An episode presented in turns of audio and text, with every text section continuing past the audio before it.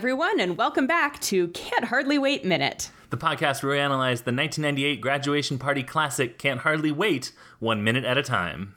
I'm your co host, Aaron, I'm your co host, James. and it's minute six, which I have beginning with What was I to do? How was I to proceed? And going through, Preston has just said, I can't believe he broke up with her. And then it kind of smooths into the transition to Mike's friends. Right, right. So the last spoken line is Preston's, but the minute doesn't end on a line. Right, right, exactly. I have that as well. That's where I have it Cool. ending too. Good. Glad we both have it ending in the same spot. Hmm Um, so I don't know if you remember, uh, last week I said that I wasn't going to talk about the woman who plays the teacher unless we saw her face. Right. And we do see her face. We sure do. And you know what's funny is I didn't realize that it was the woman who played Jan in Grease.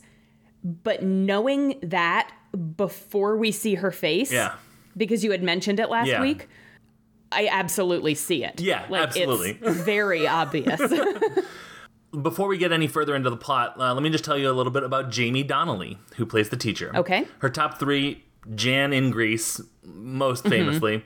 Uh, she played a character named Mrs. Cody in the um, the Johnny Depp Whitey Bulger uh, movie about like this mob guy named Whitey Bulger um, called Black Mass, and she played a pastor in a movie called Cyrus.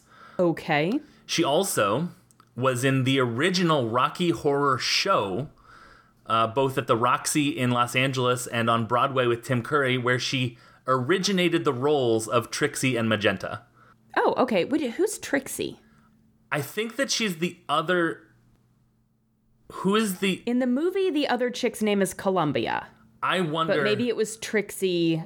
Maybe it's Trixie on stage. maybe it's Trixie on stage, or maybe Trixie was another character. It does is it is Columbia and Magenta played by the same actress usually? No. Okay. Maybe there was another character that whatever. So anyways, she origin she was in the original Rocky Horror show before it was even a picture show. Wow. Okay. And then uh, the her biography on IMDb ends it should surprise no one that Jamie's blood type is honest to God, B positive. Uh, which is a cheesy way to end a bio, but it does mean that she and I have the same blood type. So that's a fun piece of trivia. Oh, okay. Why would that surprise no one? Oh, because she's just, Just because as, she's a yeah, she's just as chipper and person? yeah, yeah, exactly. cool. she just yeah she basically has had a life full of like let's put on a show well that was successful like sort of stuff like oh she took like 20 years off to like i think she basically did some screenwriting and like she like raised her kids and then this was her first um movie back from like since 1978 which is actually Oh, wow. a theme of this movie uh people coming back into the game to make this movie which is interesting Huh. I wish they hadn't ended her bio with that. it felt That's a- very cutesy and Yeah. weird. I don't like it. no. So, that is the woman that plays the teacher that suggests. That someone should take Amanda on a tour of the school. Yes. And Preston is about to volunteer. He claims to have hesitated. I feel like he let her finish her thought and then raised his hand like a civilized human being, but Yeah. He is sniped by Mike Dexter. Yup. I decided that we were going to meet him later. Yeah, because we don't actually meet him Right. However, we- any more than we've met Amanda. correct. We do see that his football number is 24. Mm-hmm. Um, so I, I, I looked up famous uh, sports players who have had the number 24. And there was a whole, there was a, a top 100 on ranker.com, which I think is one that's like, if you think this person is a good athlete, hit the upvote. And if not, hit the downvote. I think that's how they ranked them. So I'm not sure how much like editing was involved in this list. But here's the top Okay. five. Um, number five was Moses Malone, who was a basketball player that I've never heard of. okay. Um, number four is Rickey Henderson, who in the late 80s, early 90s uh, broke a stolen base record that uh, I don't know that has been ever broken again. Um, okay. Number three is Ken Griffey Jr. Okay. hey, I know that name. Yeah, yeah, exactly. Uh, number two is Willie Mays, who I know that name too. Yeah, yeah, exactly. And then um, number one is Kobe Bryant, who, ignoring personal life stuff, is also a very good athlete and also RIP. Yes. I But- also know that name. Hey, you know what? I'm you know, I shouldn't be surprised that I knew 3 of the top 5 or know the name of 3 of the top 5 athletes with that number, but Yeah. you know, athletes is a very very broad thing and I don't know a lot of athlete names Yeah. like if they to be honest, I kind of feel like if they haven't starred in a movie with Bugs Bunny and some cartoon aliens, I probably can't tell you what their name is. Yeah, absolutely. But it turns out I can. Oh, you know what? Hold on one second. I just thought of one one other thing. The football jer- jersey numbers uh, actually mean something about their position. Um, so we can actually tell something about what position. I think one of the reasons why there aren't famous. Okay, so uh, the, in the top five, you noticed there were two basketball players and three baseball players. So there, there Yeah. weren't. I, I didn't look to see how far down the first football player was, but we can tell that well in pro football at least, and I think that generally high schools tend to to mimic this. The numbers 20 through 49 are for running backs and defensive backs. So uh, Wait. those are Wait, really? yeah. Mike Dexter is not. He's a quarterback, right? Yeah. Wait, Yeah, aren't so- aren't running backs and defensive backs typically like big dudes? Defensive backs are running backs are usually uh, small and and fast. Oh, okay. Okay. So, um, but I, I guess what this means is he's because he is confirmed as a quarterback. I think I in his bio later that maybe they I don't think it's. I had that it's. Li- I have him listed as varsity football, Yeah. but it didn't specify a position. So maybe, may, I mean, so either I always thought he was a, a quarterback. I assume so as well. That's the stereotypical position for a man with his role in this movie would be a quarterback And physical build. and physical build. Like he's not a huge dude. exactly, yeah. But if the uh, Huntington High football team follows the professional football numbering system, he is either a running back or a defensive back. Interesting. Okay. That is something. So yeah, then I have uh, as Amanda and Mike Dexter leave the room, I have the Pop Tart and his hopes and dreams fall to the floor. Yes. Very dramatically. Yes, Ve- like yeah, really dramatic. Yeah. it was actually kind of a lovely shot. yeah, The uh, the camera work was very good. it does say something about Amanda, like she. Uh, when she pulled the pop tart out of her out of her bag in minute five, it looked like it had already been chewed on a little bit. Okay. But then she was she so quickly left to go on a tour with Mike Dexter that she literally left her breakfast precariously poised on the edge of her desk. Yeah. What Yeah. I mean, I'm confused about how she you. didn't manage to finish a Pop Tart in the car.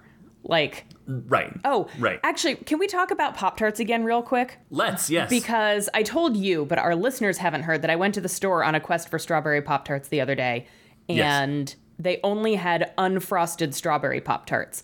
So Hmm. I was not going to do that because gross. So I got blueberry and I got raspberry. And I have since eaten both. I've never had a raspberry Pop Tart, and it's been a long time since I've had a blueberry. But I tried both of them toasted in the toaster, which is the far superior way to eat a Pop Tart. Like, I had forgotten how much better they are toasted than straight out of the box. But surpri- I was surprised to learn that I vastly prefer blueberry to raspberry. Interesting. Normally, I am all about raspberry, but for whatever reason, in Pop Tart form, raspberry just wasn't as good as blueberry. Um, I also partook of some uh, breakfast pastries, pastries, the very same kind that Preston was enjoying right at that moment. When my wife went to the store, she found strawberry Pop Tarts in the 12 pack that I absolutely, I believe the term is housed. she went shopping Sure. like uh, recently and they're gone. so Yeah. Now, now I will say uh, the Pop Tarts wiki, which exists, says that it they have released in 1983 question mark. So it may be that blueberry uh, Pop Tarts have like 16 years of lead time on perfection. Compared Yeah. to the raspberry. So maybe that's maybe that's what's going on. Maybe in 16 years the raspberry will finally catch up to what the blueberry tastes like now. That's possible. Yeah, the raspberry was good. It was just kind of generically berryish, not specifically raspberry. Right. Um, the way, like, I feel like raspberry tends to be kind of an overpowering, in a good way to me, flavor. Yeah. Whereas, like, strawberry uh, Pop Tarts kind of feel generically berryish. The raspberry felt generically berryish, but not in a way that satisfied my desire for a strawberry Pop Tart. Fair. But the blueberry was definitely blueberry. I, I do like a toasted Pop Tart, but I will say that all 12 of those strawberry Pop Tarts were eaten uh, straight out of the package because I'm uh, impatient and Sure. ridiculous. So I agree with you. However, the majority of my consumption of Pop Tarts does not involve a heating of any kind other than my fervor in opening the package.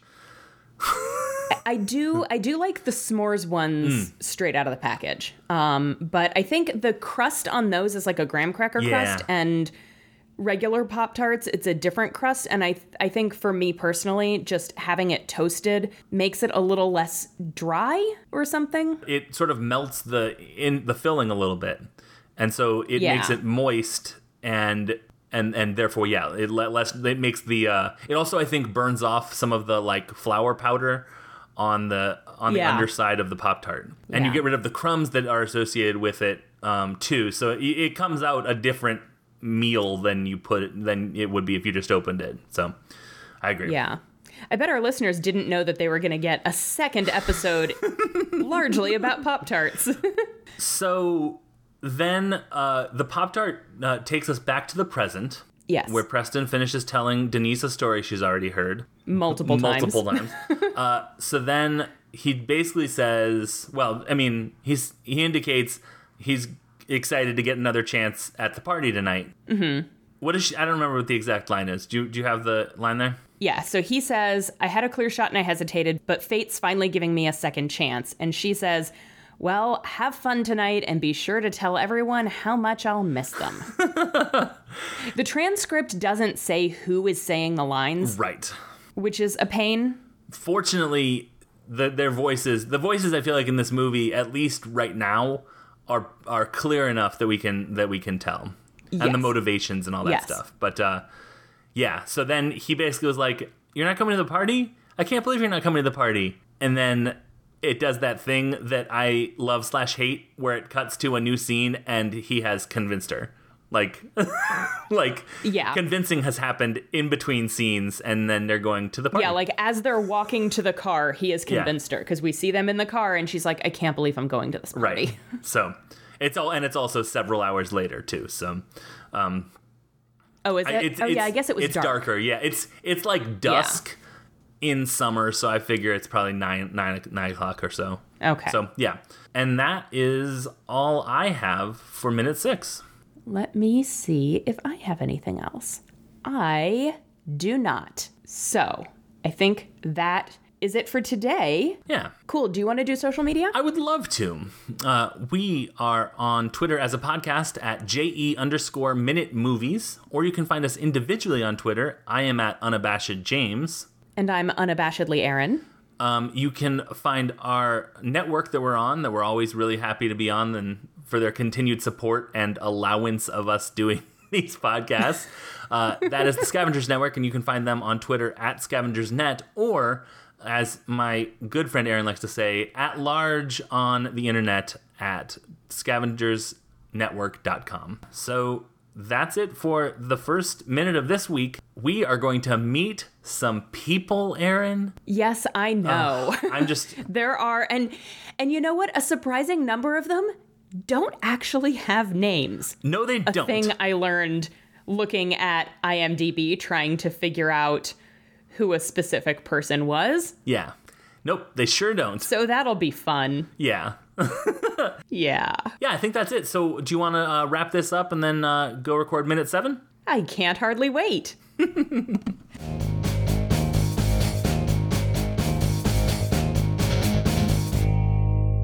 The Scavengers Network. Creator driven? Community focused. Treasured content.